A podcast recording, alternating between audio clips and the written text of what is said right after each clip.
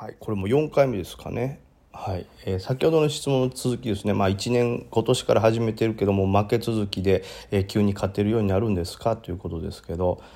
もうねあのやっぱ株っていろんな要素が入ってくるんでねなぜ負けてるかっていうのをねしっかり分析するのが、まあ、難しいジャンルではあるんですよ。まあ、例えば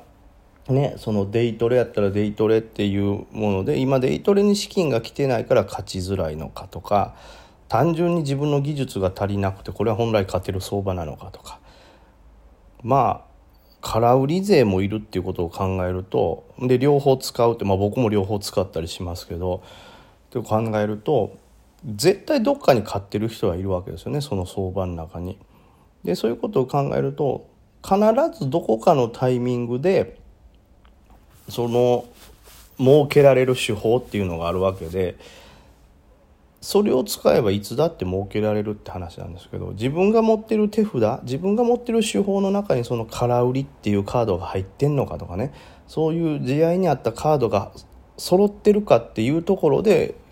パフォーマンスって大きく変わると思うんですよ。例えば今ねこの匿名さん今年から始めて難しいってなってますけども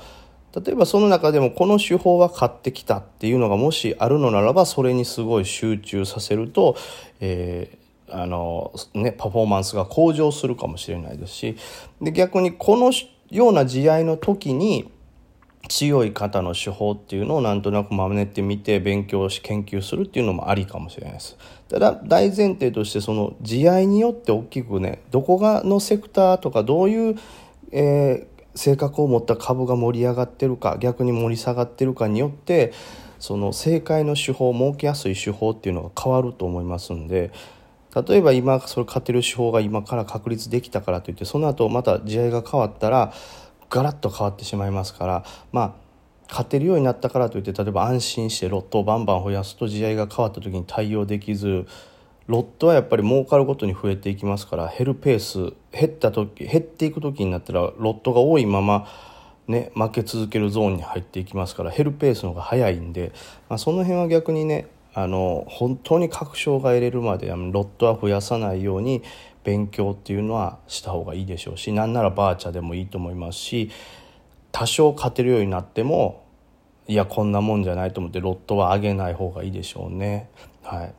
でそれいうのがいろんなあこういう時はこういう手法がいいんやこういう時はこういう手法がいいんやっていうのが集まってくるとだんだんと、はいまあ、価値が増えてくるんじゃないかなと思います。この今の試合がずっと続くんであればこの試合にあったような手法をバッて見つけた瞬間いきなり勝率は上がると思います。ですけどそれはまあいきなり上がるけども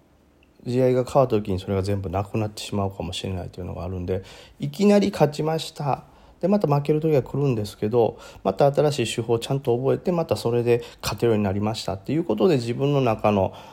手法手札が増えていくと最終的にはどの相場でも勝てるようになるのかなと思っております。ね、まあでも難しいと思いますよ普通にオーソドックスに行くところ兼業なんで、まあ、スイング気味のトレードをされてると思いますけどなんかねちょっとツイートで流れてきましたけど今年の1月からトレードしてる人はほぼほぼ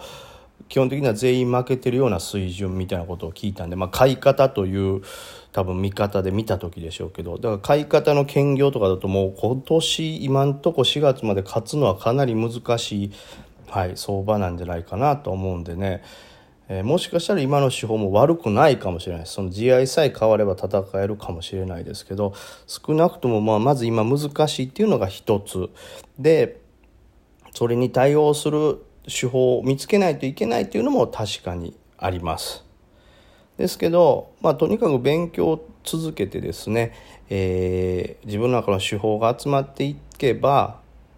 あまずハマった瞬間にいきなり担い出すでしょうしその手法がいっぱい集まれば勝ち続けるようになると思いますけど大体でもそこまでに例えば退場してしまったり大きなダメージを食らったりするっていうのがありますから本当にあもう絶対大丈夫じゃないと思うぐらいまではとにかくロットを抑えて特に兼業だったらねあの生きていけると思いますんであのロットを増やさないとかはい。まずはバーチャでもいいんでそういうのを続けていく方が僕は体力を消費しなくていいかなと思います。でも本当にもがいて勉強してたらですね勝てる時は来ます。結構僕もかかりましたけどね。でもちゃんと地道に。でまあ何回もこのラジオでも言ってますけど手法は絞った方がいいですね。そのさっき言ったみたいにだんだんどの相場でも勝てる手法っていうのを身につけるっていうのが必要にはなるんですけど最初からあれこれ手出したらどれが正解でどれがねあのダメな手法なんかわからないうちに毎日のこの地合いの変化でもうぐちゃぐちゃに巻き込まれてしまいますからまずは一つしかもその手法がいっぱいっていうよりもまずは時間軸を一つに決めてしかもその上で手法も絞るってやると、まあ、僕ならその、ね、一番最初にデイトレしかも小型系の急騰する株を狙うデイトレっていうことにグッと絞って研究したんでまあ当たり外れどこが間違ってるかを見つけやすかったのがあるんでもがくのはもちろんですけど、まあ、そこにロットを張りすぎて体力を奪われない。あとはその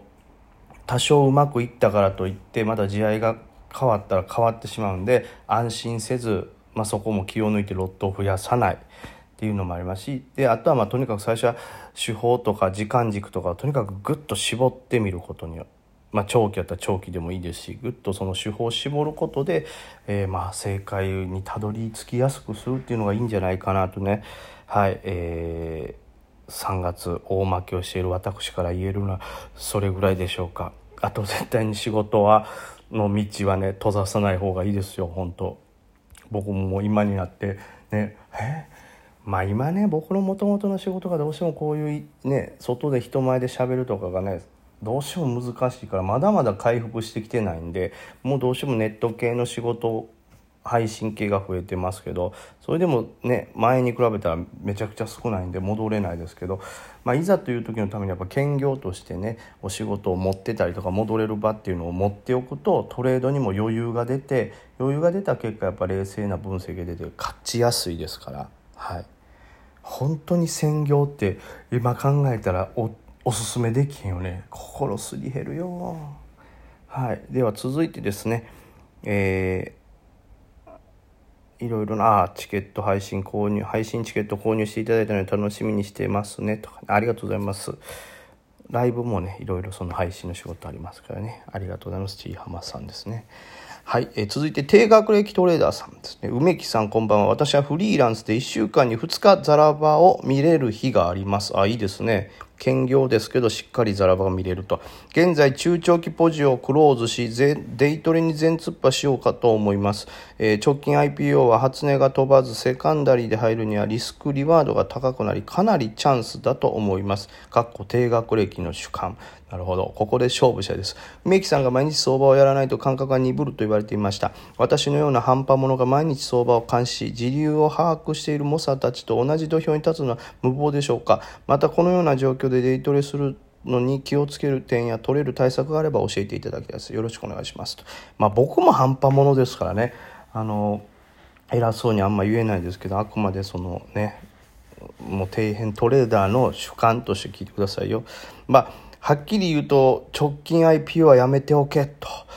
はい、言いたいですかね。難しいです。その何が難しいかというとあのまあ時価総額が小さめの銘柄も多いっていうのもありますけどそれの上にあとはみんながすごい集中して、えー、人が逆に言うと集まりすぎてるのですごいこう上下に激しいボラの高い動きを見せるんですけどでただ単にボラが高い動きを見せるだけじゃなくてそのスピードが圧倒的に速いんですよね。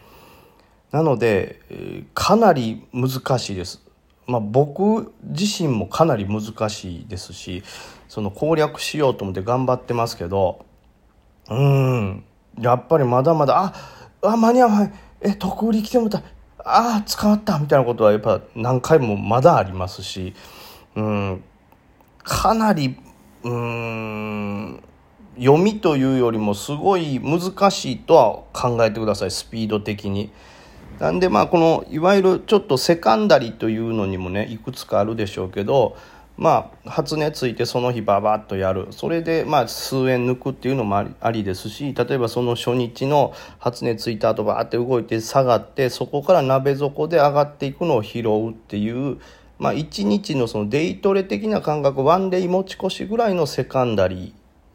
っていう狙い方もありますしそれこそね23日経ってからそこ作ったなというところで跳ねるっていう狙い方もあるでしょうし、えーまあ、交換できる君みたいにしばらく低迷しててボロクソに言われてたんがいつの間にか、えー、青天井になってるみたいなのそこを買うという狙い方もあって、まあ、セカンダリー IPO セカンダリーもいろんなこうタイミングはあると思います。ただ上場したてであればあるほど本当に動きは激しいんで例えばその日のうちのデイでもっぺん上がるみたいなを狙った時っていうのは上がるっていうような下髭いっぱいつけた状態からいきなりもう一発得売り来るみたいなこともありますしあとは